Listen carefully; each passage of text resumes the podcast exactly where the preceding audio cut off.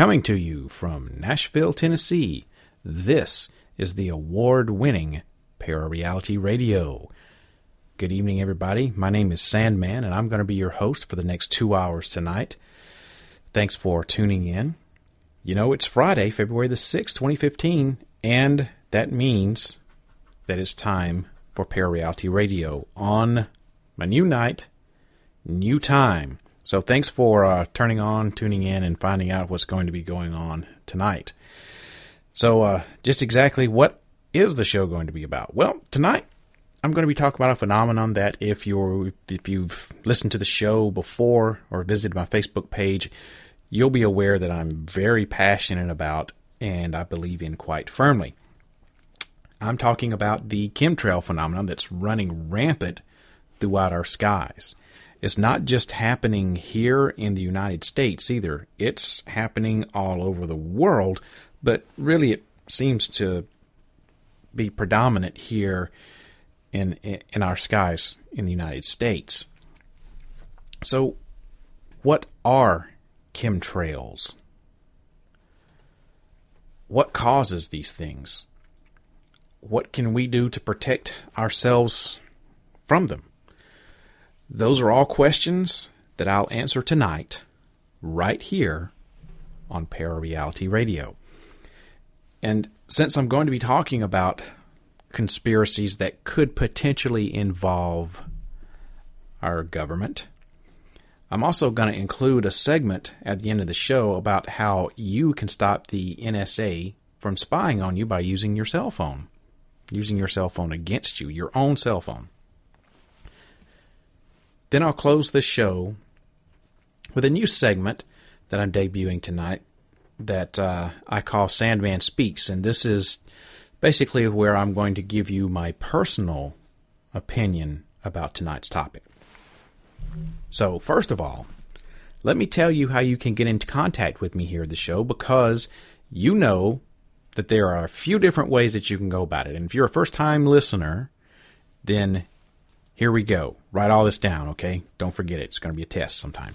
First of all, you can send an email to me. That's sandman at parareality.com. That's sandman at parareality.com. Or just go to parareality.com and uh, click on the contact page there. Um, um, I'm also available on Facebook. Just look for sandman.parareality Parareality there on Facebook.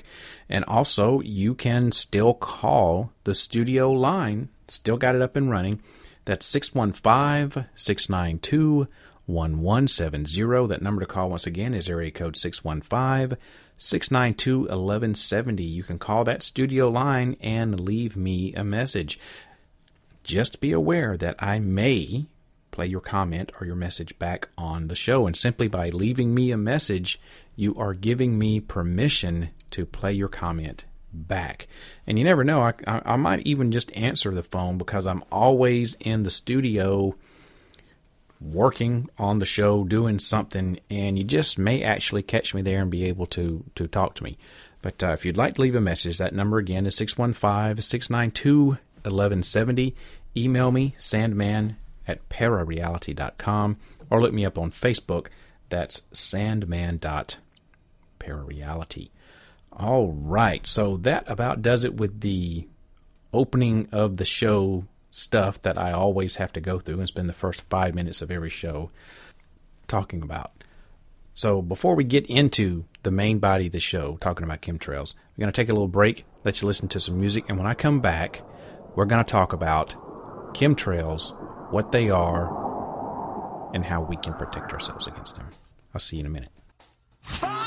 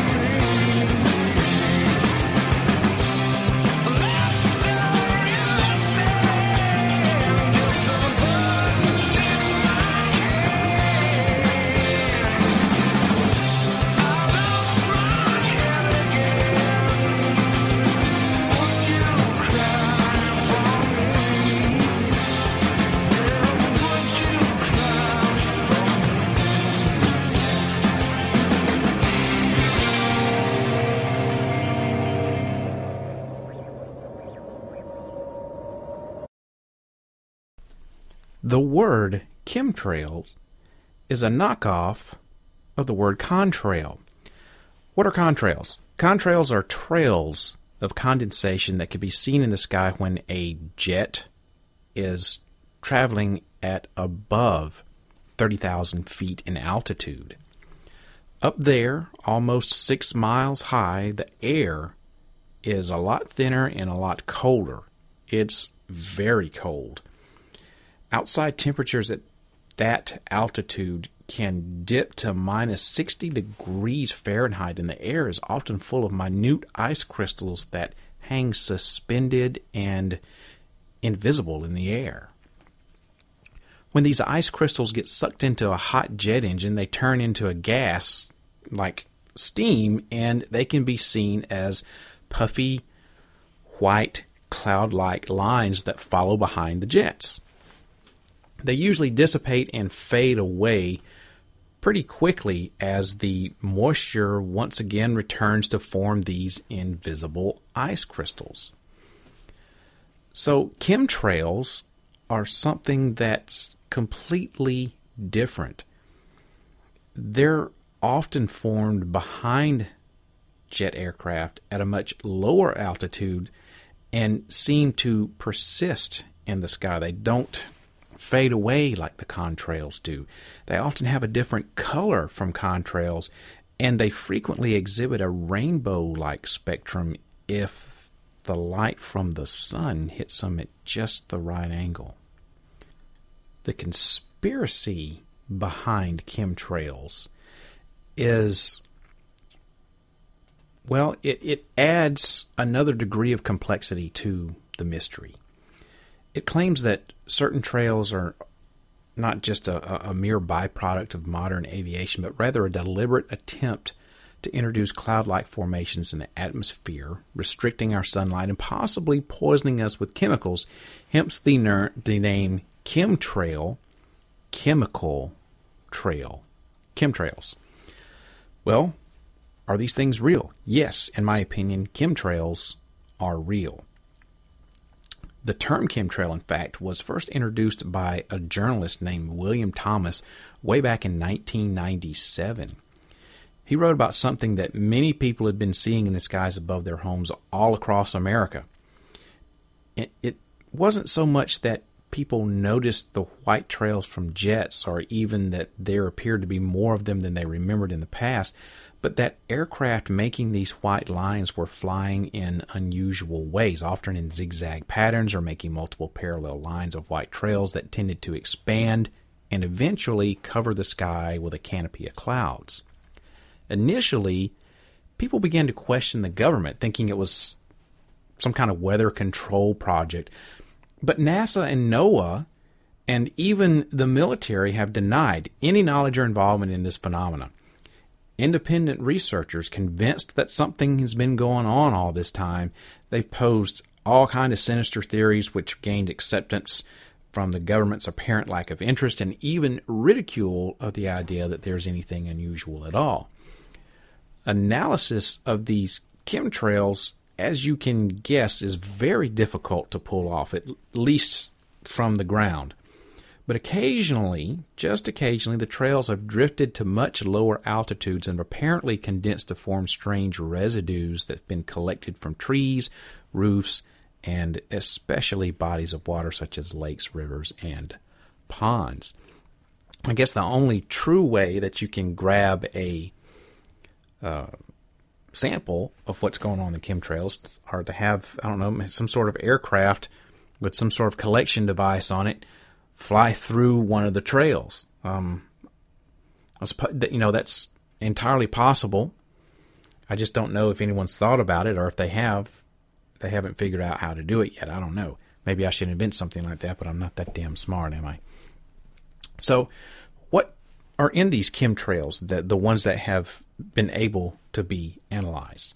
Well, lab tests show that chemtrails contain aluminum. Back in 2008, there were some chemtrail, chemtrail samples that were collected around California's Lake Shasta and the Pit River Arm tributary. These things were tested in a state certified lab following weeks of flyovers and chemtrails in the area. The results of the water samples showed, get this now, 4,610,000 parts per million of aluminum. Ladies and gentlemen, that's 4,610 times the maximum contaminant level. 4,610,000 parts per million of aluminum. That is a lot of aluminum. At another pond that was filled with filtered water and actually confirmed to contain zero aluminum, tests revealed 375,000 parts per million of aluminum, which is 375 times the maximum contaminant level. And this was after only 18 months exposure to this chemtrail spraying. The usually pristine snowpack from the ski bowl area of Mount Shasta, it showed 61,000 parts per million of aluminum. So what's going on here? Why all of this aluminum? What what the hell is going on? Well, at first, the logic of putting fine particles of aluminum in the atmosphere seems well, strange, okay? But a little research reveals that this plan was considered necessary uh, a long time ago, several decades ago. In fact, the idea of spraying aluminum oxide from jet aircraft was patented by Hughes Aircraft in 1990. It's patent number 5003186. All you got to do to see that patent is go to www.us, P as in Papa, T as in Tom, O as in Omega, dot gov. That's www.uspto.gov gov. And the patent number, once again, is 5003186.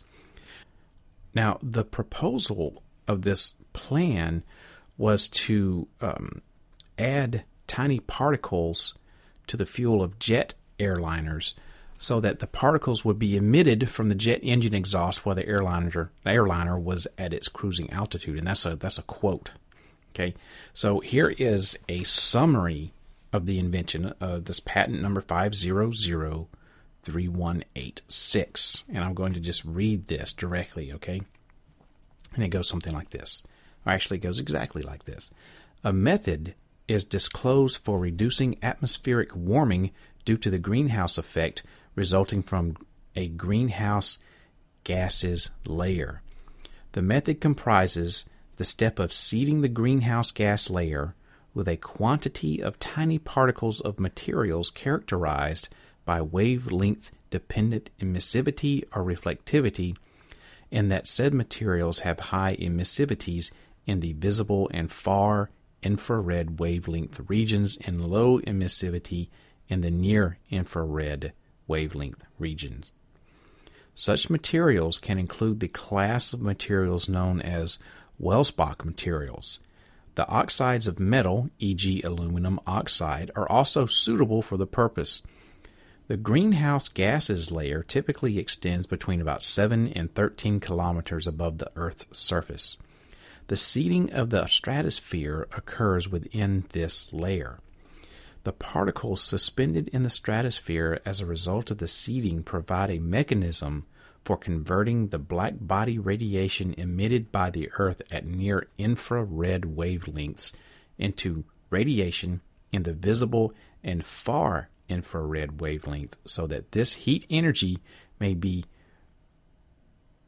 re radiated out into space, thereby reducing the global warming due to the greenhouse effect. Wow, that was a mouthful of stuff, wasn't it? But wait there is more. There could actually be a more sinister use of aluminum than just having it reflect heat and sunlight back out into space.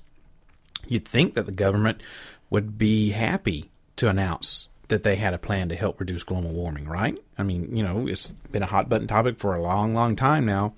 So you'd think the government would be like, hey, we've got this plan here to uh, stop this.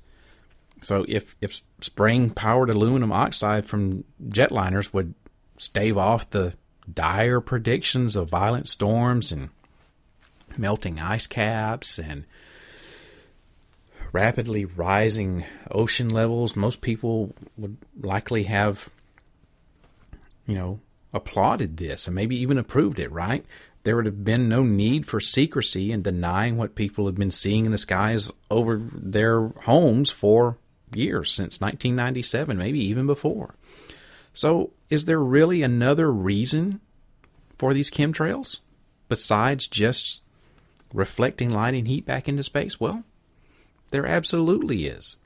That was the late Edward Teller, who was a member of the Manhattan Project and father of the hydrogen bomb, co founder and director of the Lawrence Livermore National Library, who proposed this geoengineering technique together with a man named Roderick Hyde, or actually two men, Roderick Hyde and Lowell Wood, and who designed a variety of mixtures according to the specific task they had to perform, among which figure the deployment of electrically conducting sheets or metallic nets of ultra fine mesh spacing in the atmosphere. But their concern wasn't global warming, it was the growing dependence on and vulnerability to semiconductors. Yep, we're talking about semiconductors here. In a paper that was presented to the U.S. Air Force titled Electromagnetic Pulse Threats in 2010, Major Colin R. Miller describes the dangers from atmospheric radiation which could shut down everything in America, bringing, bringing us back virtually to the Stone Age almost. Disruption of semiconductors in our present society could cause everything to cease from the basics like water and power to emergency services, all communication, transportation, and our national security. He outlines vital importance of shielding these circuits both individually and globally. Now, in a 2009 interview with Ludwig Glentz about Cepheric frequencies, semiconductor technologies, and their effective uh, preservation and protection, um, founder of the LiveNet concept, a, a, a guy named Uwe Benken, um, uh, he he founded the LiveNet Concept 2010, and and he's a longtime activist against chemtrail spraying. He says that the massive injection of toxic substances into the stratosphere ever since the the, the 90s, the late 90s, bears a, dis, a, a direct relation to the protection of highly sensitive semiconductor technologies.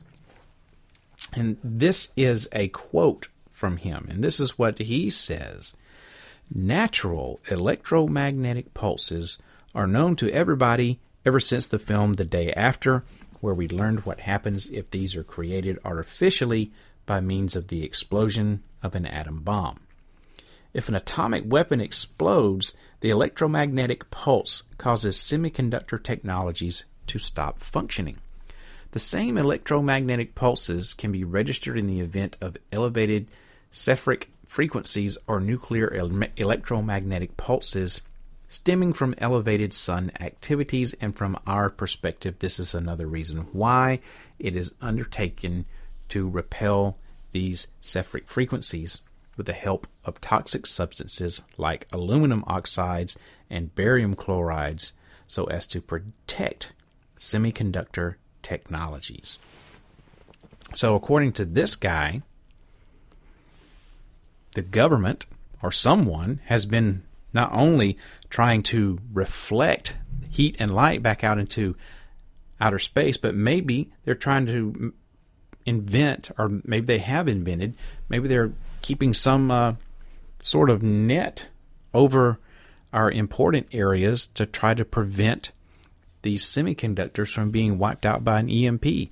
Or maybe they're trying to create some sort of a net to protect our semiconductors under the disguise of we're trying to reflect heat and light back out into the atmosphere, out into space. Who knows? What is apparent is that there's something going on. It's not a made up phenomenon. Maybe the government is, uh, you know, hiding behind all of these conspiracies and everything's out in open sight. You know, the government has been known to do that in the past. So, you know, we're vulnerable to radiation. I mean, that's very obvious. Since the 1950s, when silicon and germanium transistors were suddenly discovered by Bell Laboratories, electronic circuitry has become well, it's become totally dependent upon these semiconductors. Radios that had vacuum tubes were replaced by transistor circuits and expensive room size computers, which used these magnetic relays and solenoids, were pretty damn quickly, quickly and rapidly reduced to desktop type appliances that are now found in almost every home. Hell, they're not desktop anymore. They're laptop and tablets and the size of your people wearing them on their wrists, their watches, their their phones. And as we find ourselves smack dab in the middle of the second decade of this 21st century that we're in, we see microcircuits in our not only just our cell phones, like I just said, but they're in satellites, these fly-by-wire cars, the, you know, the the cars that have their own Wi-Fi built into them, and almost all of the communications devices used by the financial, business, and military institutions. In the just over 50 years or so since their discovery or introduction to the world, semiconductors have become really the one of the most vital parts of our life and really they're a necessity for our survival.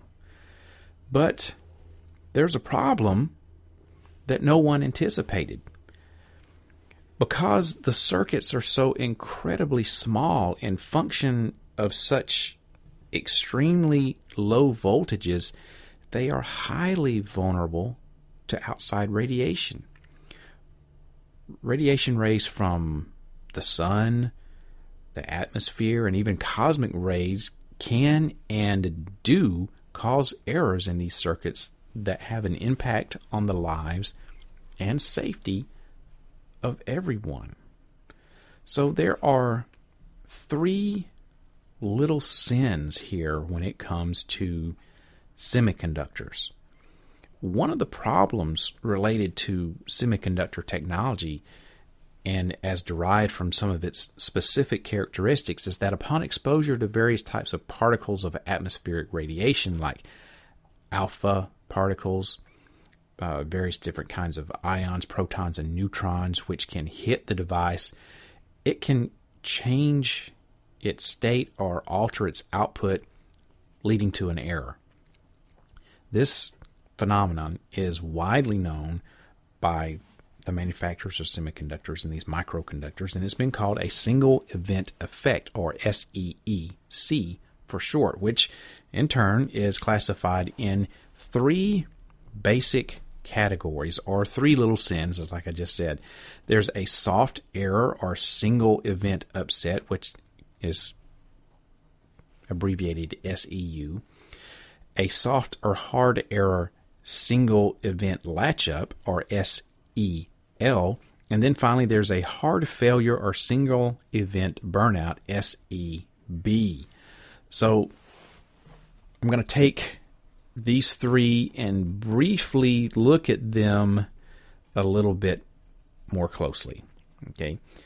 So let's start off with the SEU, the single event upset. This happens when a flow of data, the ones and O's in the binary code, is corrupted. Uh, maybe when reading the binary code from a memory process or processor, an extra bit is added or lost or something like that. Now, this is a fairly regular occurrence and is usually corrected within the device by a special code that counts the number of bits and checks to make sure the same number was received and orders them to be repeated if there's a discrepancy. So, little blip that's never noticed. Basically, is what happens. Then you have the single event latch or the single event latch up, the SEL. This is a little bit more serious. The external radiation causes one of the transistors to malfunction, and this allows high voltage to enter the circuit and disables the device either temporarily or permanently. The damage is usually localized. There's my creepy clock. The damage is usually localized, and, and many critical circuits have built in redundancies to compensate for something like this. So, you know, this, the first one, the SEU, is not going to affect you. You're not even going to know it. The S E L is a little bit more serious, and it may or may not screw up your device, and you may or may not know that this is happening. And then you come down to the single event burnout, or the SEB.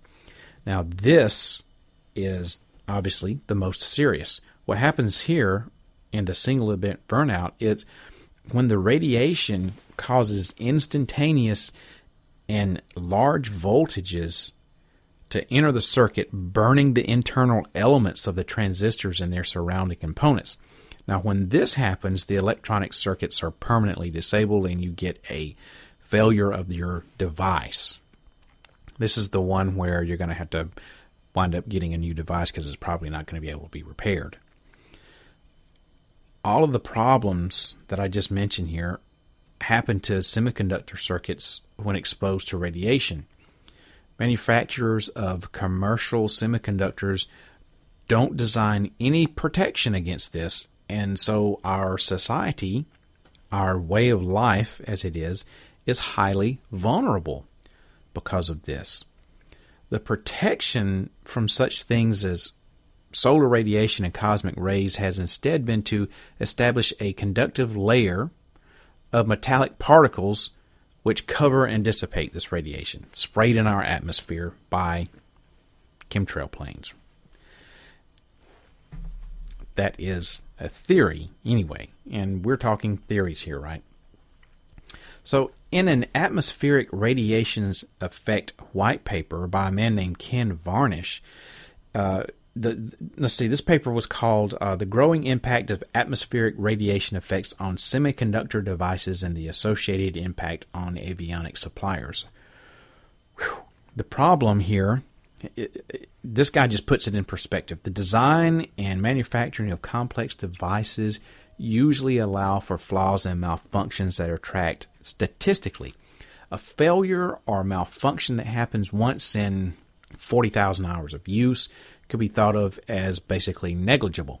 But if the malfunction is in a life critical system such as the navigation or engine control of a jet airplane, say a passenger aircraft 747 or something like that, well, then the results of this could be quite deadly. So, next, complex designs usually take about a decade to reach production. The circuitry in use today was designed before the problem of radiation was well understood. So there's virtually no protection in individual circuits.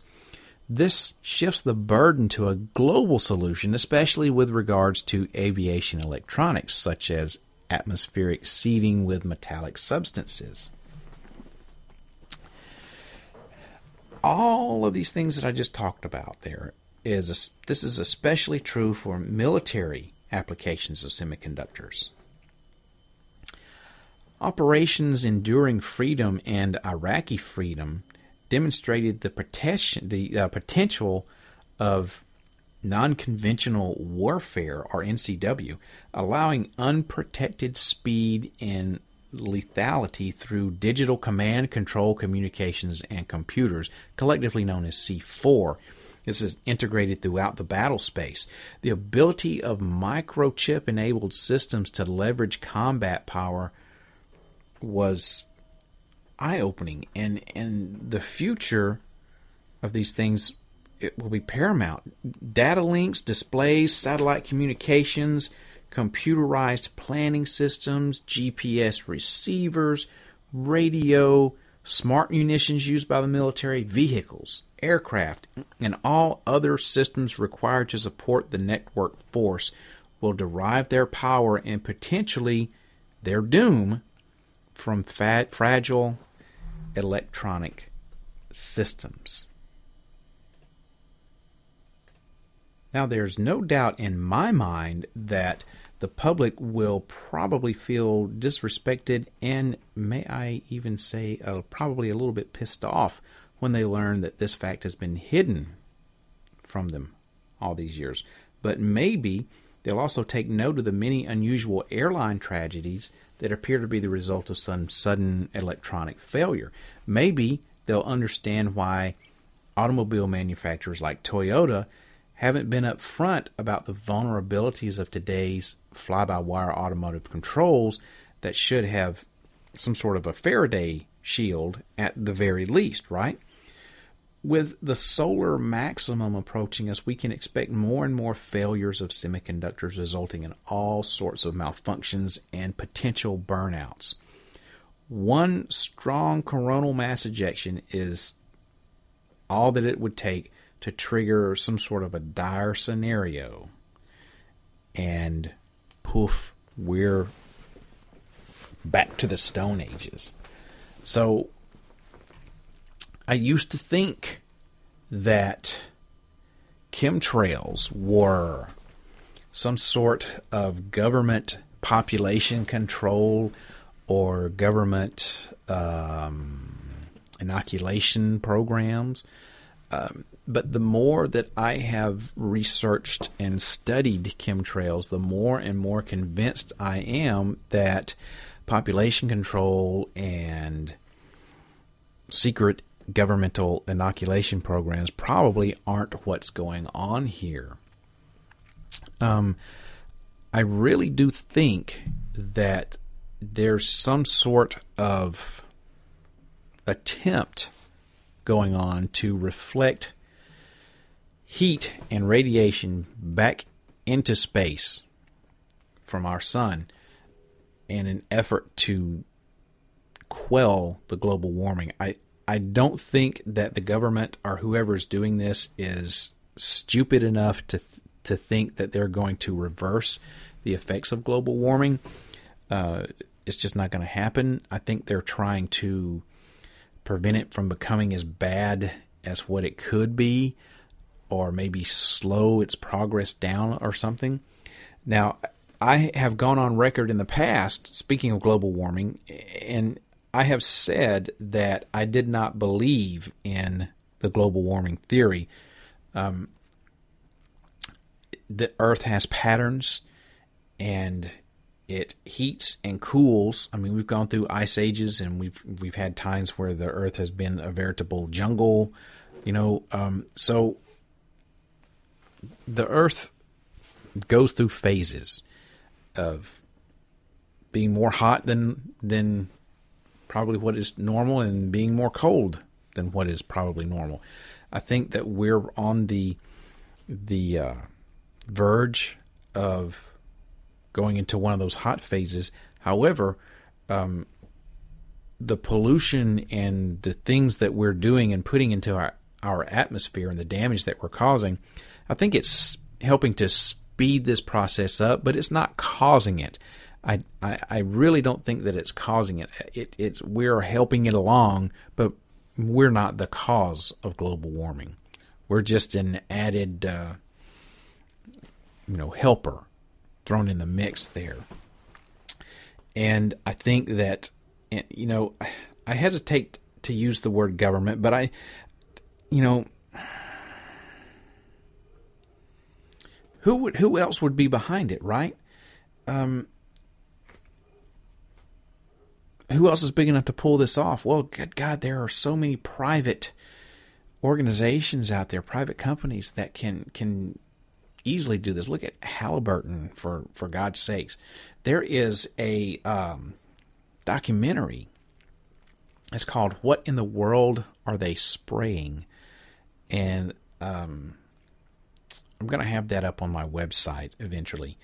Um, but it it is, uh, of course, you know, a documentary about chemtrails and what they are and and who's doing it and what the effects of it are. Um, and they they talk about the aluminum particles and everything and, and all the health problems. Good God, you know that that is being caused by inhaling this aluminum oxide, which I'll get into here in just a second. But uh, one of the the theories that they talk about behind the chemtrails is that um, the government started out doing the chemtrails and then eventually turned it over to private companies, you know, uh, farmed it out or contracted it out, for lack of a better word, and are letting these private companies do this. And now it's been so long since the private companies have been doing it that the government really has no control over these things anymore. They don't really know uh, who, what, where, when, and why anymore. So it's, it's very interesting. It's a very interesting theory. Um, is it private companies or is it the government? I don't know. You know, I, I always say, you know, the government because, you know, it's always so easy to blame stuff on the government. But whoever is doing this chemtrail spraying has been doing it for a long time. They're doing it in broad daylight and it is it's there. I mean, you can't you can't look up in the sky and say, "Oh,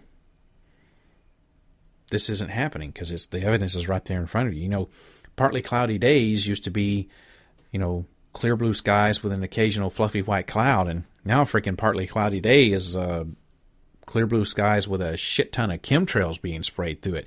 That's when you see them a lot. Is mostly on clear, cloudless, sunny days, and one of the things that that the the naysayers of chemtrails will say, well, well, my God, it's just it's airplanes in their normal flight pattern coming and going, and you see the the trails out behind them. But what you got to stop and think about is the ones that are doing the true chemtrail, uh, excuse me, the true contrails. They are higher in the sky, above thirty thousand feet and those contrails usually dissipate pretty quickly. And they're always flying in a regular window, a flight path. The chemtrails, they're going to be lower than 30,000 feet, usually 22,000 feet and lower, somewhere around the 20 to 22,000 feet uh, area there. And they're not going to be flying in your typical flight patterns they're going to be flying in different wind flight windows, and of course the chemtrails don't just disappear rapidly like the contrails do. They kind of spread out and linger in the air for hours. Um, I just so happen I live in a uh, fairly large metropolitan area, Nashville, Tennessee, and I'm not too far as the crow flies, as we say here in the South. I'm not too far from the uh, Nashville International Airport. Um, it's several miles down the interstate from my house. However, my neighborhood just so happens right where my house is is a approach and departure pattern for the Nashville International Airport for um, mainly Southwest Airlines. Um, and I see them coming and going all the time. Um, and I know what the flight windows are. And I know what the flight paths are.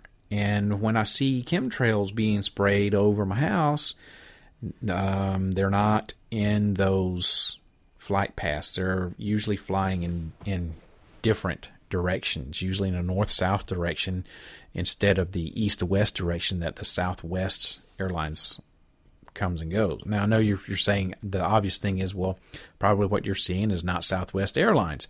Um, yeah, it's not just mainly um, that, okay? Um, other airlines do happen to fly close by, but the, the pattern that comes over where I'm at is Southwest. And what I'm seeing, I'm east of the airport, the airport is west of me. And what I'm seeing is stuff usually flying kind of more in a north south direction or northeast or southwest direction. Um, it's not a typical flight pattern. That's not it. So, I mean, I, I, I see these things every day. Uh, not chemtrails every day. I see airplanes coming and going every day. Chemtrails I see several times a week, sometimes every day, sometimes every other day, sometimes you don't see them for a few days, uh, but they are around several days a week, and I see them all of the time. Now, one of the things that I said that I was going to uh, talk about was the. Um, oh, that's just my printer. Sorry, I hit a button and didn't mean to do that. That's what that noise was. Um, I said I was going to talk about the, the, the health issues that's happening because of chemtrail spraying. Um, there's aluminum oxide being sprayed in the air, and when you breathe in aluminum oxide, obviously it's not good for you. It can cause all kind of respiratory issues.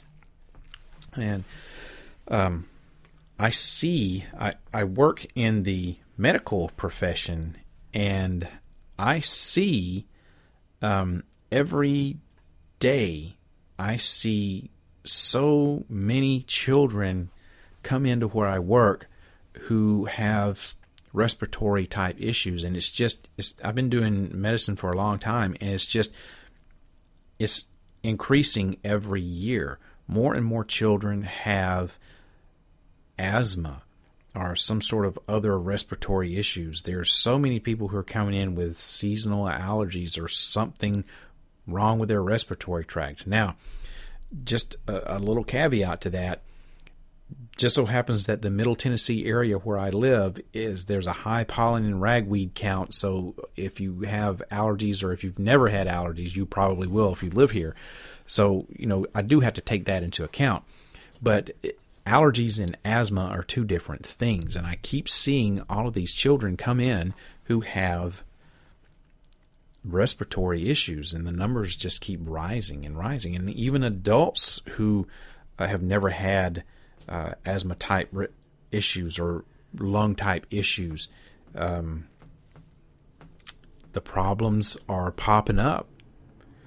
Um, oh, do you hear that? That's a Southwest airline flying over the studio. Did you hear that? I bet you could. Boy, talk about um, kind of creepy. I say Southwest airline. I don't know what that was, but that was a that was an airliner flying over the ParaReality Radio studio. So um, I don't know. Was the government spying on me? Who knows? That was kind of creepy. so anyway, um, there's an increase of respiratory type stuff going on, and it just keeps increasing.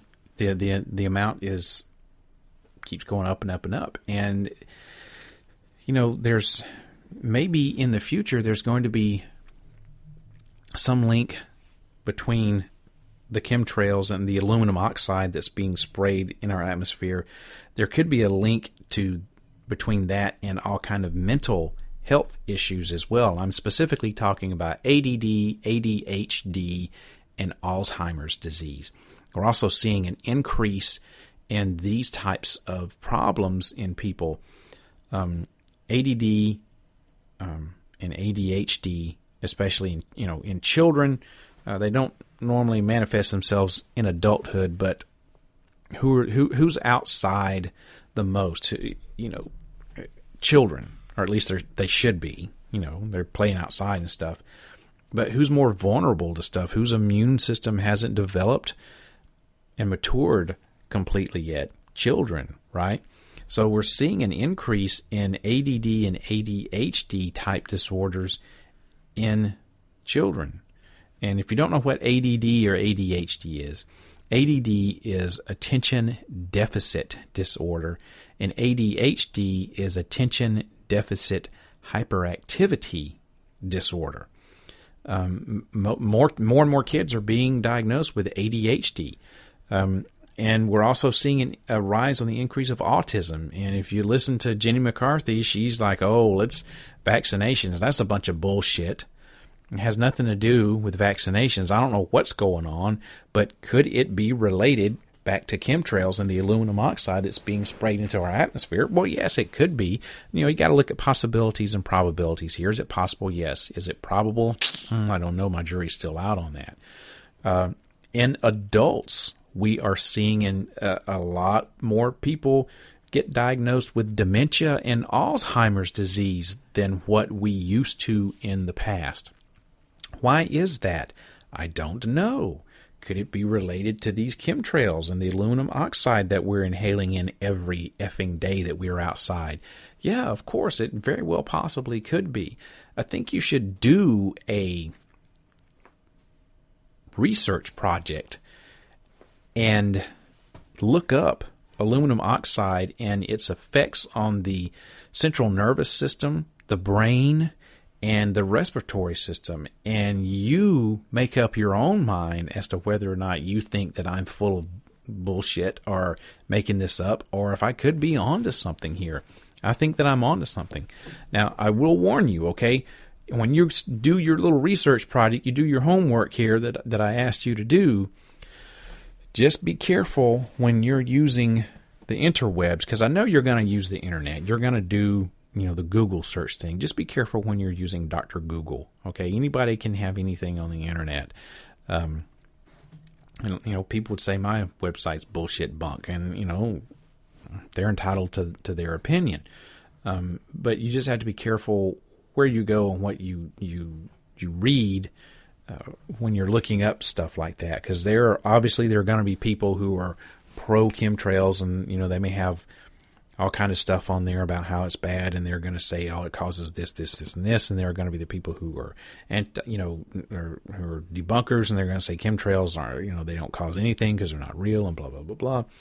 But you know, I've always said I'm an open-minded skeptic, and just because I believe chemtrails are real doesn't mean that I believe everything about them. However, I will be the first to say if something comes out today or tomorrow that says, hey, chemtrails are fake, we've got it proven right here scientifically, I'll be the first to say, you know what? I was wrong. I don't particularly jump on conspiracy theory bandwagons. Um, however, I think there's something to this, and I really want to. Um, help spread the word about the dangers of chemtrails and aluminum oxide that's being sprayed in our atmosphere. So do yourself a favor. Do me a favor. Hell, do some research on aluminum oxide and find out what kind of problems a steady diet of this shit can do to your brain and central nervous system and your respiratory system.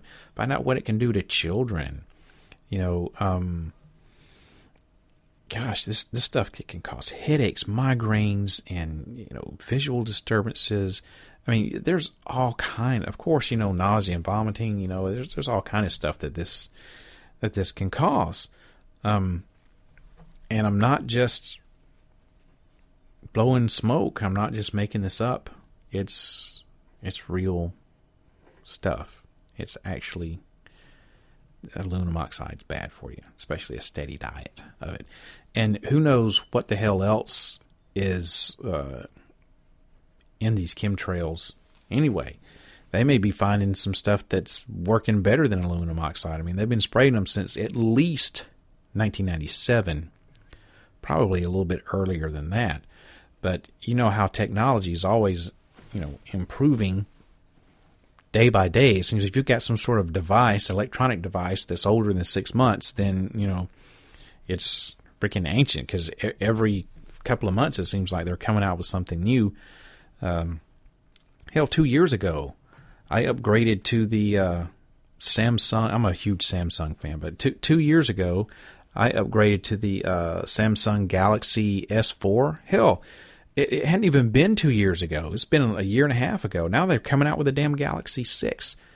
You know, so they're coming out with new technology upgrades and updates all the time, and a lot of it's money making deal by the company. But anyway, I digress a little bit on that. There, I'm kind of rambling at this point, aren't I? Because I'm getting on my soapbox.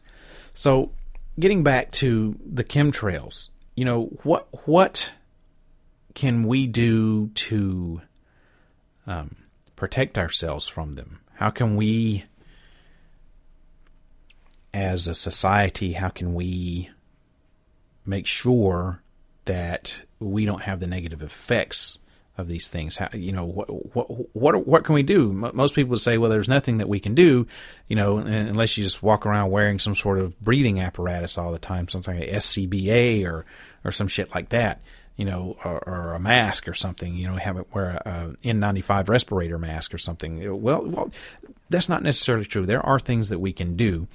And I'm going to talk about that here in a minute. But before I do that, um, if you remember, I guess it was was it last year when I did a show on uh, on on, I had some sort of show on chemtrails or something or other, and uh, anyway, I had this guy call in who referred to himself as Citizen X, and he left a message on the uh, studio line and um, sent me a, a follow up email, and he was all talking about. He was seemed to be big on agenda. Uh, what was it, Agenda Twenty One, which is a UN agenda supposedly about uh, population control. Um, so I, you know, I haven't heard from this guy in uh, probably a year now, but uh, and I played this message back on that show, but I'm going to play it over again for you right now before we uh, head out on the break. So uh, I'm going to play this. This is uh, the voicemail or that was left on the studio line by Citizen X concerning chemtrails and what I have been doing with my research. So here, here's that right now. Hello, Sandman. You may call me Citizen X. I've listened to what you have to say about chemtrails, and I want you to know that you're on the right track, but you must look deeper. Chemtrails are responsible for environmental damage occurring to our planet through aerial distribution of toxic metals into the atmosphere. These are not persistent contrails. Agenda 21 is being enacted. Keep paying attention to the skies. Expose the truth. I will be in touch with you again. So that was Citizen X from about a year ago with his uh, message to me on the studio line and his thoughts on chemtrails. And he did say, uh, you know, chemicals were being, you know, metals were being sprayed into our atmosphere, which is true. He did tell me that I needed to look into the subject deeper, which I I actually did take his advice, and I have done. And like I said, I've changed my mind about what chemtrails actually are. I don't I don't think I'm I'm, I'm not in his line of thinking about Agenda 21. I've never been in an Agenda 21 thing, although I did think that chemtrails did maybe have something to do with population control. Uh, oh, creepy clock again. It always happens every show. And I also thought that they were maybe uh, doing some sort of secret government um, inoculation against something. Um, I, I just don't believe that anymore. However, so um, you know, I, I, Citizen X, if you're still listening to the show, I wish you would get in contact with me. And I tried to find the email that this dude sent me, but I lost it somewhere. I thought I had it saved. Damn it! I was gonna read it again because it's so relevant to to this show here, but I I lost it. So damn me for being inefficient on that. So anyway, uh, Mr. Citizen X, if you happen to be still listening to the show, I haven't heard from you in such a long time, and uh, I'd like to hear what your thoughts are on chemtrails, especially after listening to this um, episode here on ParaReality Radio. Oh man, it is approaching the top of the hour, so I think what I'm going to do right now is. Uh, take a break. And when I come back, I'm going to talk about. I did a little teaser a minute ago. I'm going to talk about what we, as uh, concerned citizens, can do to protect ourselves against chemtrails. How can we um, make sure that we're not breathing in this this aluminum oxide and this, these other toxins and these metals that are being sprayed into our atmosphere? You know, we don't have to wear N95 respirator mask or SCBAs at all times. Is it a good idea? Probably, but we can do stuff without having to do that. So when I come back, we're going to talk about, or I'm going to talk about, what we can do to protect ourselves against chemtrails.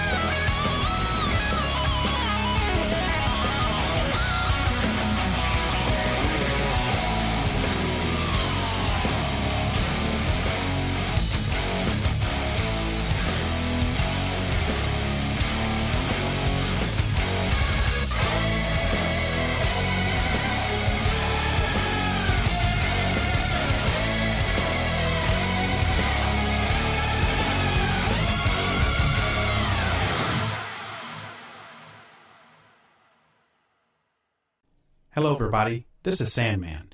I want to thank you for listening to ParaReality Radio, and I'd like to invite you to check out my side project. It's called Set It Off. It's a half hour long show where I vent my frustrations about anything from politics, religion, pop culture, and celebrities to rude people, stupid people, or that guy who drives too slow in the fast lane. It can be just about anything that, well, sets me off. It can only be heard on Spreaker and on Facebook. Just go to Spreaker.com and search for Set It Off. Or listen to it on my Facebook page, which is sandman.parareality. There's no set schedule for the show because it's completely random, so check for new episodes often. Remember, it's called Set It Off, and you never know what I'm going to say next.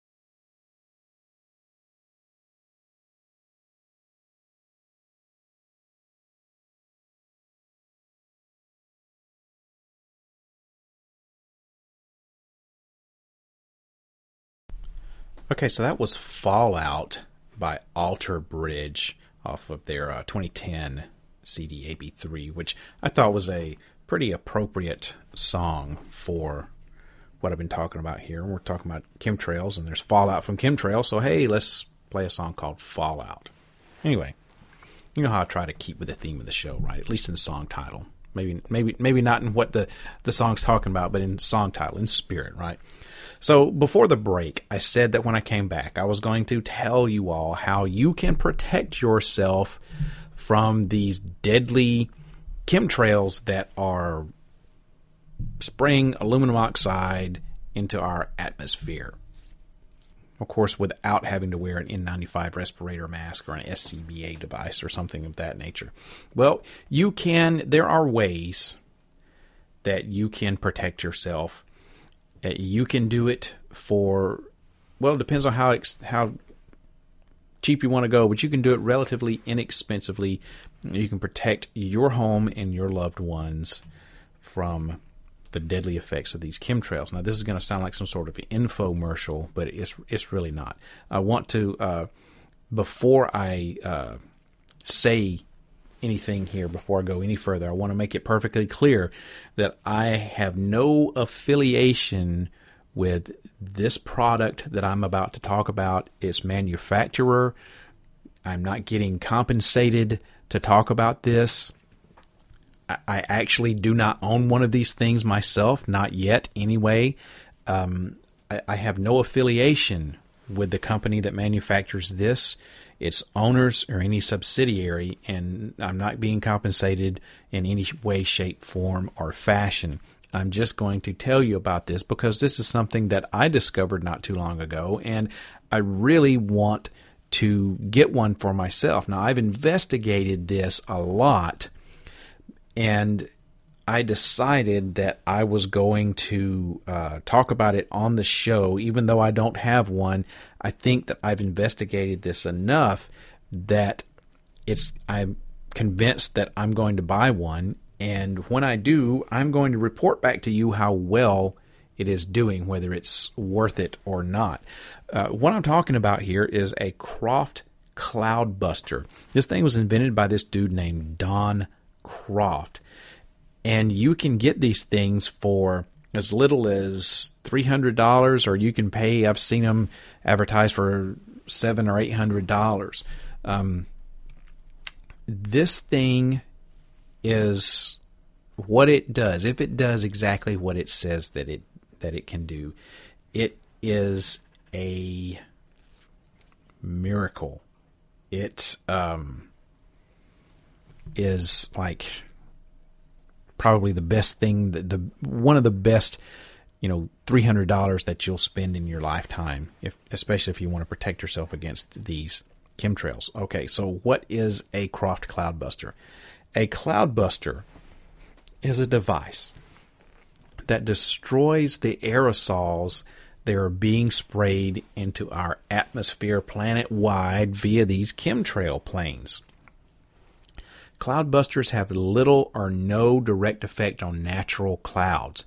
What they do is they replace the dead orgone in the atmosphere with positive orgone, making it possible for natural clouds to form and thereby making it difficult for chemtrail aerosols to remain. The cloudbuster balances the orgone at high altitudes. Chemtrails are converted back into natural compounds that belong in the sky, things like oxygen, nitrogen, carbon dioxide, etc., and so forth, in the presence of orgone, that is. The, the appearance of sylphs is a positive confirmation that your cloudbuster is doing its job. Now, what is a sylph and what is orgone? All right. Well, okay. Orgone, this is a universal life force energy. This was originally proposed by a dude named Wilhelm Reich all the way back in the 1930s. Uh, it was later on, after Reich died, it was developed by one of his students named Charles Kelley. Um, its orgone is an it's an anti-entropic principle of the universe. It's a creative substratum in all of nature. Um, it's a massless, omnipresent substance. It's associated with living energy, not inert matter, but living energy. It's supposed to be able to coalesce to create organization on all scales, from the smallest microscopic units to macroscopic structures like organisms, clouds, or even galaxies. I don't know that I would go that far, but that's one of the theories there. It's um, a theory that has been out there for many, many years, since the 30s, since it was invented. Now, a lot of people don't believe in it. Um, but I'm telling you, this Croft Cloudbuster, I've seen all kinds of videos as to what it can do, and uh, read all kind of stuff on the internet about these Cloudbusters, and these things apparently uh, will protect you from the chemtrails. Now, what what is a sylph? Because I said that a sylph is a, is a confirmation that you're that the Cloudbuster is doing its job. If you've ever looked up into the sky and you have seen a chemtrail that had these finger like projections coming off of it all up and down each side of the chemtrail, these little curved finger like projections. Those are sylphs, ladies and gentlemen. A sylph is a mythical being from, um, um, well, from mythology. Um, it's a it's an air being. Um, and the, that's why they call these things sylph because it's you know it's it's a sign. This is it's a it's an air elemental thing that's fighting off the chemtrails. And if you ever looked up and you've ever seen a sylph, um, which I will have a picture. Uh, I'm in the process of redoing my website, and I'm going to have a whole page devoted to the chemtrail theory, the chemtrail phenomena, the chemtrail conspiracy.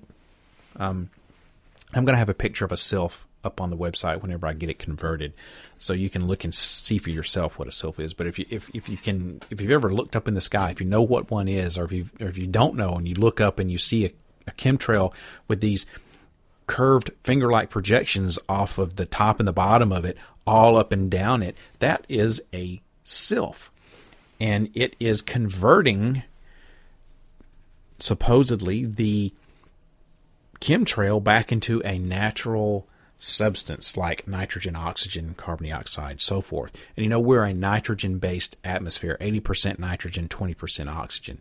You know, it's not exact, but those are the roundabout figures. So these these Cloudbusters, that it sounds like magic, right? Well, I agree. It does. It does sound like magic. Um, the best explanation I have is the being able to look at the te- read the testimony and look at the videos online of these things in work you know doing their their job um, as far as the orgone energy goes, there's some sort of extra dimensional aspects to this orgone energy that makes it difficult to understand and difficult to describe. I admit that. I don't completely understand it myself, but I do know that orgone is not electromagnetic frequency. Um, it's, um, I don't know, you know, for lack of a better word, what, what, what, what, what's causing this to to work? Well, it's got to be the orgone. Now, if you're wondering about you know safety, legality, stuff like that, um, these things are legal everywhere on Earth. There's no um, bad substances in them that's going to cause harm to anybody, children, people, plants, pets, and everybody. You know, they're they're safe around them. They supposedly have a calming effect for those who are around them.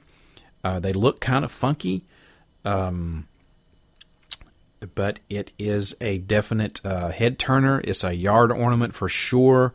Uh, I've even uh, read stories about people whose whose gardens have um, um, really popped up to life. People having trouble growing gardens, and they get a Croft Cloudbuster, and it's by their by their garden and and bam, you know, all of a sudden they're growing shit like crazy. Um, like I said, they're they're definitely not something that you want to keep inside your house. It's an outside ornament. Um, and um, it is kind of a beastly looking thing, but it works. You can supposedly take your cloudbuster and point it at a weather front and attract the weather to your area, whether it's good or bad. If you need some rain for your garden, supposedly you can track some rain. In theory, okay, uh, it's um, not really, I don't think, designed for that. Um, but um, supposedly it can attract weather. This main job, of course, is to bust up the chemtrails, especially over your um, house. um, so, what, what what does it do? Well, like I said, it, it, it works by this orgone, and it shoots this stuff up into the air, and it destroys the bad stuff. Um, it's um, I wish I could describe it to you. It's it's like in a five gallon bucket, and it's got copper pipes sticking out of it. If you want to know what what they look like, just type in uh, Croft Cloud Busters uh, into your favorite search engine or Croft Chemtrail Busters into your favorite search engine, and you can uh, see them for yourself. Like I said, they range anywhere from I've seen them from three hundred dollars all the way up to seven, eight hundred dollars in some areas. So they're they're not the most expensive thing you're ever going to buy, but they're not the cheapest thing on the face of the planet either. Now, I wish I could say that I have a damn Croft Cloudbuster and that it works and I could tell you all the great and wonderful things that this thing does. However, as I have already stated, I do not own one. Um, I want to get one really, really badly because of the location that I'm in. I see a lot of chemtrails over my neighborhood. Now, I, I'm obviously concerned about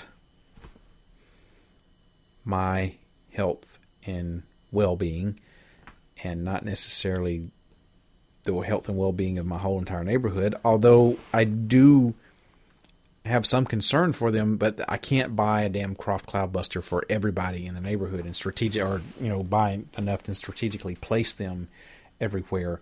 Um, but if I can prevent chemtrails from being formed over my home, there maybe, just maybe, I can have a wide enough effect that I can prevent it from, you know, harming at least my neighbors around me. Um, I live in a suburb of Nashville, and the area that I'm in,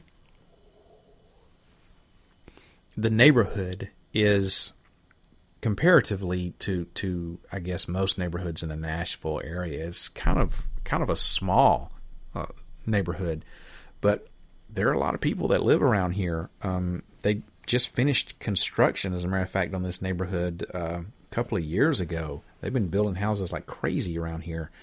Um, so I don't think that one Croft Cloudbuster is going to um, successfully uh, protect and guard my whole neighborhood, but I think I could at least get it to where um, if I strategically place it in the right spot in my yard, I think it would at least take care of myself and uh, maybe a couple of neighbors. Who knows? You know, I have no earthly idea, but I'm going to get one and I'm going to report on how this thing works. Uh, just keep checking back on the show, check the website. Uh, like I said, I'm in the process of, of um, doing some things to kind of revamp my website a little bit, and I want to uh, have a whole section of the website that's devoted entirely to the chemtrail conspiracy theory. And I want to have all kinds of information about chemtrails, uh, of course, links to the, the shows that I've done on chemtrails. And I also would love to have some, um, not, well, not just pictures of, of, uh, of course, I'm going to have pictures of chemtrails. You can't have a, a, a website about chemtrails without having pictures of them, right? But uh, I hope to have in the very near future some info about the cloudbusters and their effectiveness, and maybe have a picture of mine in my yard and you know me standing by it all smiley and thumbs up and shit. I don't, I don't know. Who knows? But just give me some time to get this all worked out on the website. Keep checking back, uh, and if you want to know information about the cloudbusters, just type in on your favorite search engine. Croft, C R O F T, Croft Cloudbuster or Croft Chemtrail Buster. I, I believe the official name is Croft Cloudbusters. And once again, just to make it perfectly clear, I do not own one of these devices. I am not being compensated in any shape, form, or fashion by the manufacturer of this device. I do not know the manufacturer of this device, nor do I have any affiliation with the company or any of its employees or its subsidiaries.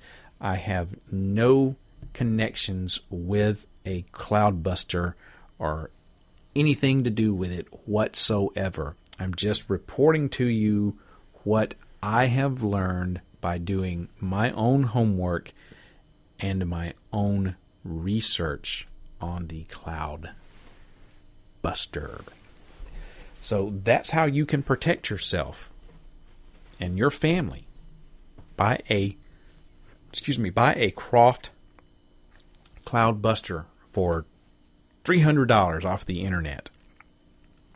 As far as I know, there's no expiration date on these things. You buy it and it lasts for forever until it gets destroyed or disintegrates or whatever. There's there's no expiration date on these things, so it's just a one shot deal. It's a one time thing. Now, if you want to buy more, you're certainly welcome to buy more. Hell, maybe you have a vacation home somewhere and uh, you want to protect your vacation home too. We just buy a second one.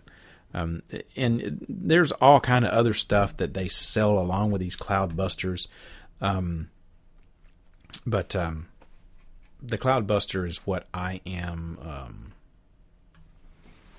mainly. So I'm going to take a small break here. Obviously, I'm going to come back about here with today five ways so, on how you can stop the there's NSA how you can protect yourself from snooping on you cloud, by using your own and you don't have to wear an N95 respirator against mask. you. And then I'll wind the show down with my new segment SCBA called device every time you go out Speaks.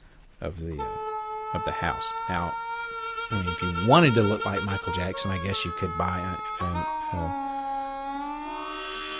some N95 respirator mask. Wear it over but she looks stupid. I mean, he just wore a surgical mask. Whatever.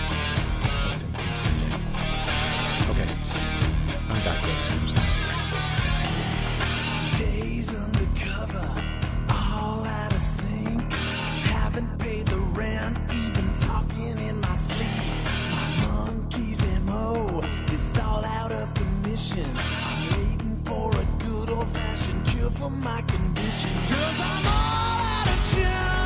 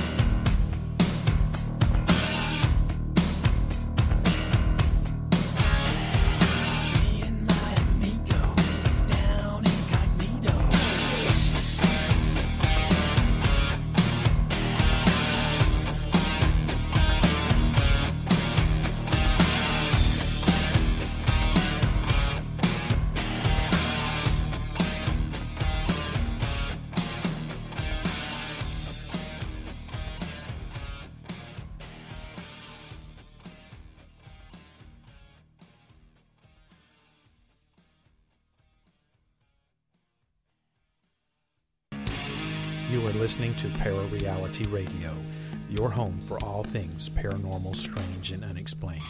New episodes broadcast the first Friday of every month. Turn on, tune in, and find out. If you wish to change, you must first lift the veil of ignorance that has been cast over your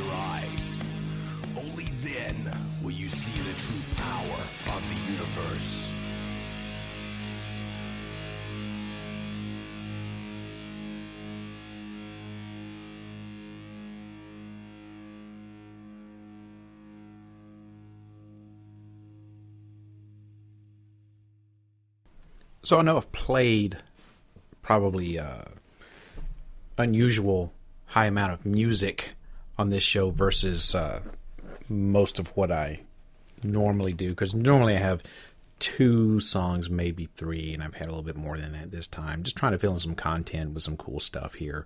Um, anyway, just since we've been talking about possible government theories and stuff, I, I found this little thing um, about how the government, the NSA, can use your cell phone to spy on you without your knowledge or consent. Like you know, like they would, like they would do something like that, right? Who? Why would they do something like that? The government would never do anything like that. Yeah, right.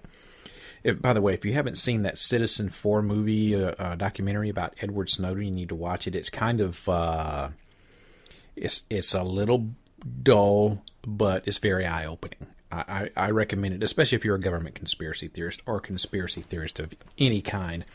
I recommend that you watch Citizenfour if you haven't seen it. Um, so between that and that article that I found about the NSA snooping on on you by using your cell phone, I thought that I would uh, tell you five ways that you can stop the NSA from spying on you by using your own cell phone. So, the first thing to know about securing your phone is that you can't secure your phone. If the National Security Agency or NSA, if if that agency wants to get into your phone, they're going to get into your phone. Period. Nothing you can do about it.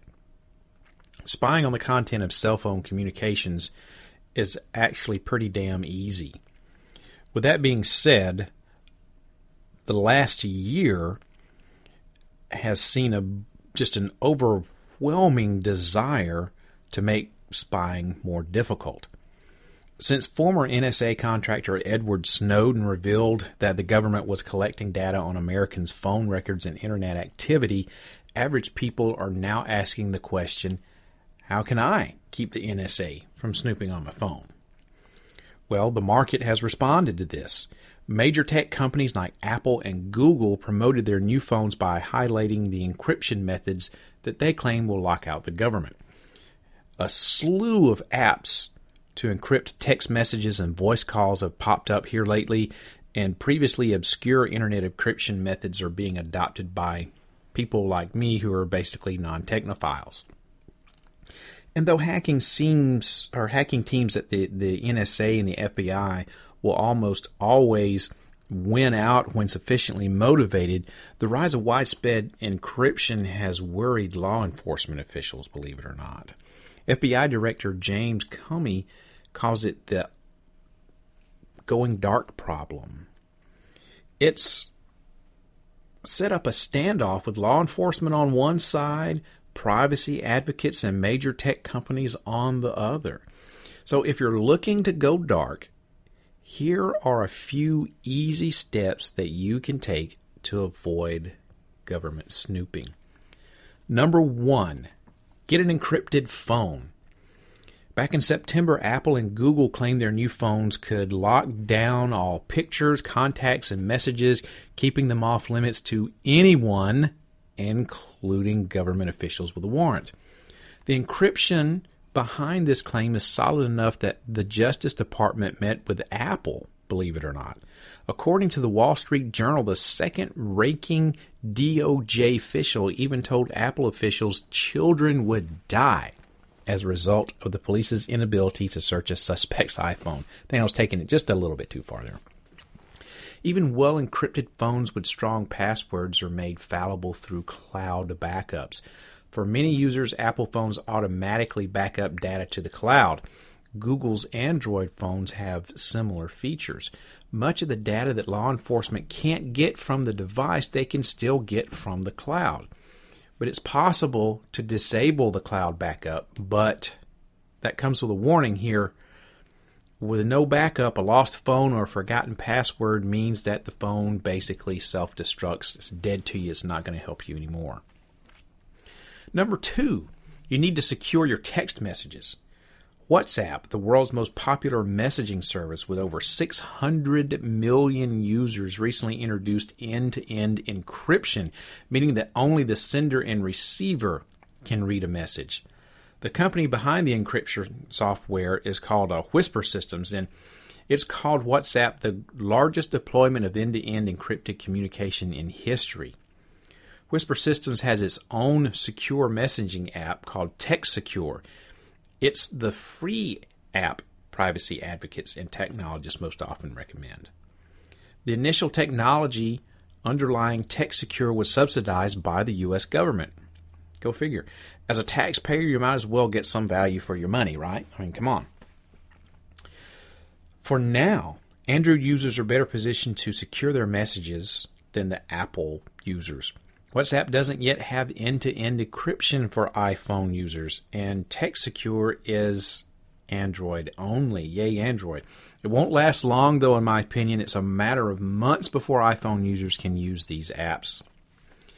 Number three, secure your phone calls. Both Android and Google boast highly recommended apps to make encrypted phone calls. Privacy advocates favor whisper systems.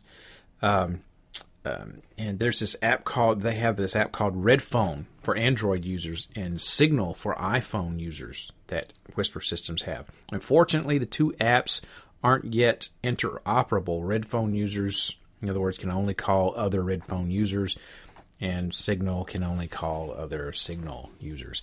So if you're willing to spring for a paid app, Silent Circle offers encrypted calling plans that would allow you to encrypt your your end of a call to anyone around the world, whether they're a member of the Silent Circle or not. For member to member calls, the apps from Whisper and Silent Circle all got perfect scores on the secure messaging scorecard. Now, that's pretty damn good. Pretty damn high scores. Number four, you need to secure your internet browsing. Public Wi Fi networks and normal web browsers leave mobile devices vulnerable. I mean, everybody knows that, right? These are often the kinds of hotspots that are compromised by a potential attacker. For roaming Wi Fi connections, I recommend a virtual public network or VPN. You've probably heard that and you don't know what it means. It's a virtual public network. This gives users internet access while bypassing local Wi Fi hotspots. A VPN, takes all of your communications and basically tunnels it via an encrypted tunnel to wherever the VPN is being run from. Any outside eavesdroppers, for lack of a better word, only see the tunnel and not the contents of your communications. However, using a VPN won't erase the link between your internet browsing record and your phone's IP address, which, if you don't know what the IP address is, that's the number that's assigned to the device while connected to a computer network. Tor, T O R, Tor, an online anonymity software is designed to eliminate that very link. Tor's mobile version, Orbot, allows you to browse a website on your phone without giving away your IP address. It decouples your identity from your IP address. Pretty damn clever. It's the best thing out there to enable anonymous internet browsing, but it's not entirely perfect. Tor won't give you magical protection and anonymity on the internet, and Tor works much better through a single Wi-Fi network than it does for mobile users in in transit. In other words, you're driving down the road, you need to be stationary if you're going to use Tor. Um, Tor functions by routing your internet traffic through three servers to anonymize online movements. So if you're moving with your phone, like walking, driving, you know, taking public transportation or something like that, Tor's constantly having to find three new servers through a different network. Every 30 seconds, your internet connection is interrupted, and that can make Tor a little bit more difficult to use. So you need to make sure that you're stationary when you're using Tor. And finally, number five, understand this you're never ever going to go completely dark. Despite security experts' best efforts at encryption, the government still has nearly unfettered access to location data and metadata, the to and from and, and time step of any communication. Your phone is basically a tracking device, okay? There's actually nothing you can do about that at all. For cell phones to function, they regularly ping cell towers. And if you watched any kind of true crime show, you know that cell phones ping towers and they triangulate where people were last by, you know, seeing what cell phone towers are their their phones pinged off of and all that sorts of stuff. So that cell tower has a pretty good idea of where you're at. And even the top encryption methods still expose some metadata, especially with voice calls it's really difficult to hide metadata. The technologies that computer security people know how to build to protect metadata by their very nature add delays that are intolerable in voice calls. Combining location and metadata reveals a huge amount of information about what you're doing. So don't expect that that's going to change anytime soon. It'd take a huge jump in technology to create security software that hides this metadata and we don't know how to build a cell phone that doesn't reveal its location. And that, ladies and gentlemen, might never happen. So those are those are five ways that you can protect yourself from the NSA from spying on you by using your own cell phone.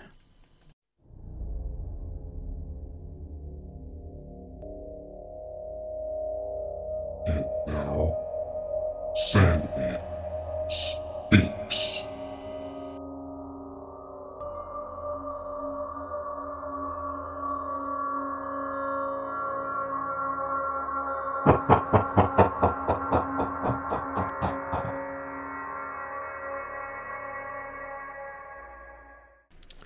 Okay, so welcome to the premiere edition of a new segment that I'm going to be ending every episode of ParaReality Radio with. This is called Sandman Speaks, and this is actually where I'm going to be giving, um, excuse me, my own personal views and opinions about tonight's topic.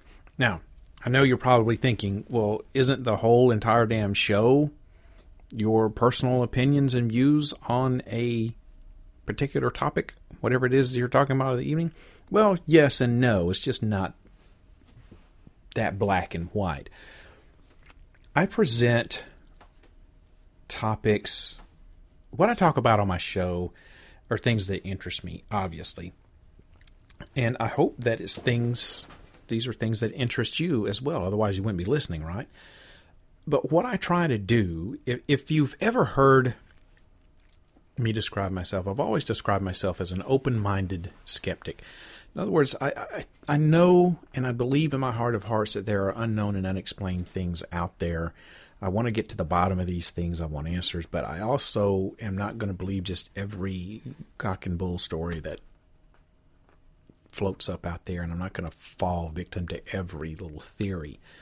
Um, and when I talk about a particular subject, what I try to do is present the material in a manner that is as unbiased as I possibly can. I try to present the information and then let you, the listener, make up your own mind as to what you think the answer is, or the solution to the problem, or the you know what solves the mystery, or whatever.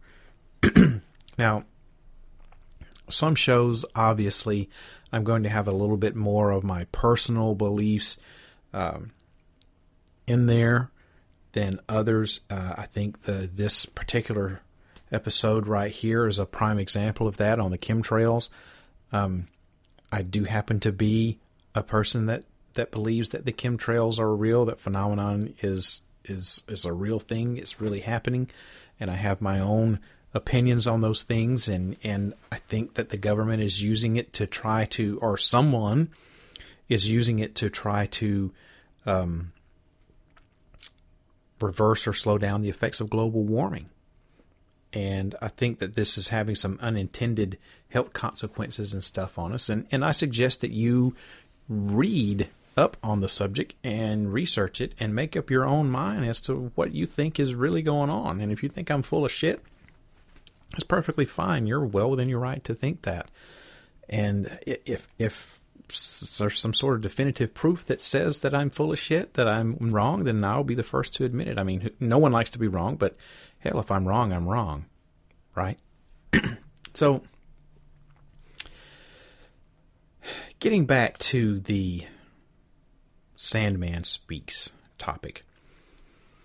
So, let me close down the show with this this thought. There has been, when it comes to chemtrails, a history of lies upon lies. You have lies and more lies. Way back in 2001, 14 years ago, angry citizens had mustered enough physical evidence and thousands of photos and videos to make at least one congressman Mr. Dennis Kucinich uh, include the phenomenon of chemtrails in a bill. It was uh, H.R. 2977, the Space Preservation Act of 2001. This is where chemtrails were to be prohibited as an exotic weapons system. Now, after some closed door discussions, the bill was reintroduced H.R. 3615 with this portion of the prohibition omitted. Imagine that. So that you've got to have some sort of government influence in there somewhere, right? A review of the average surface temperatures over the last decade shows a decrease of half a degree. Okay? And that's not a lot, but it's still a decrease in 10 years of half a degree, while atmospheric temperatures have undoubtedly been rising, and scientists are attributing this to chemtrails. Non scientists, such as myself, have noticed that beautiful sunny days are often turned into overcast days by the crazy zigzag flights of jets and you know we wonder if this could also cause bouts of respiratory illnesses and you see these zigzagging jets and all these all these weird flight patterns and all these chemtrails that are out behind them. And it's not a contrail because contrails go away and these things are hanging around. Remember earlier I said you're going to see them on clear, cloudless, sunny days. It's crazy at what you can see when you just pay attention to the skies. And no one in the government seems to want to address this situation. So the question, my friends, remains unanswered. Why won't the government come clean with the chemtrails? Is it because the aluminum and the other metallic substances have been responsible for poisoning our water and our air? Is it because there's a need to shield military and corporate and business communications and, and that's a, a higher priority than the well-being of the average people? We need answers to this, and we need them now. Not only do we need them, we deserve them. So, in a little homage, a little throwback to my friend Citizen X, keep watching the skies, everybody. Keep looking up. and expose the truth. I don't know if Agenda 21 is really in full effect here, but um, there is something definitely going on. Hello, Sandman. You may call me Citizen X. I've listened to what you have to say about chemtrails, and I want you to know that you're on the right track, but you must look deeper. Chemtrails are responsible for environmental damage occurring to our planet through aerial distribution of toxic metals into the atmosphere. These are not persistent contrails. Agenda 21 is being enacted. Keep paying attention to the skies. Expose the truth. I will be in touch with you again. So, what do you think, ladies and gentlemen, sand fans? Are chemtrails real? Are they just some sort of stupid conspiracy theory? If they are real, what are their purpose? Are we trying to protect our electronics? Are we trying to protect our military and corporate?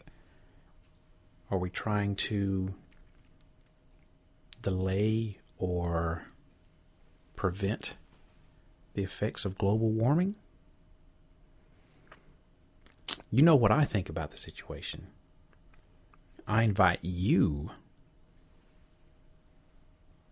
dear Sand fans, to investigate for yourself and make up your own minds. Let me know what you think about that. Let me know what you find out. I'd be very interested to learn what you learn about chemtrails. Well, everybody, that pretty much does it for tonight's show. Let me know what you thought about it by sending me an email. That's sandman at parareality.com. Once again, that's sandman at parareality.com. Also, please remember to visit my website, which is www.parareality.com. That's where you can find out all kinds of information about the show. You can listen to current and past episodes. And if you click on the Extras tab, you can join the official Parareality Radio Forum. It's free to join, by the way. You can uh, shop in Parareality Radio Store and even watch some show videos and other kind of fun stuff that I may post up there from time to time. By the way, FYI, I do not make any money off of the paraphernalia that I sell in the official Parareality Radio Store.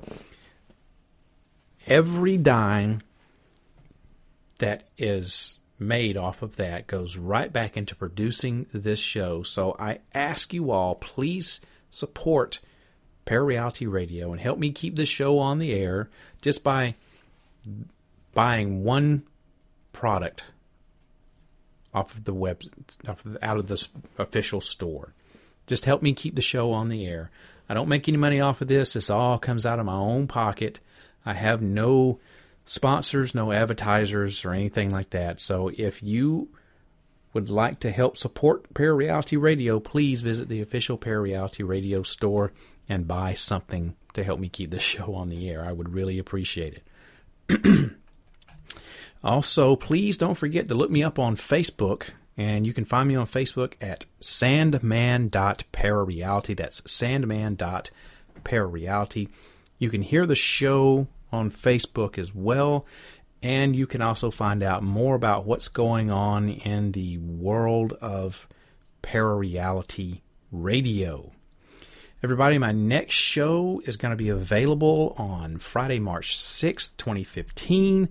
Make sure you turn on, tune in, and find out. Everybody, I hope that this radio program opens your minds up to new ways of thinking expands your consciousness, and produces a change in the way you see the world. If you wish to change, you must lift the veil of ignorance that has been cast over your eyes. Only then will you see the true power of the universe. I hope you have a wonderful evening, and I will see you again next month, Friday, March 6th, 2015. Turn on, tune in, and find out, everybody. Ladies and gentlemen, from Heart, Anne and Nancy Wilson.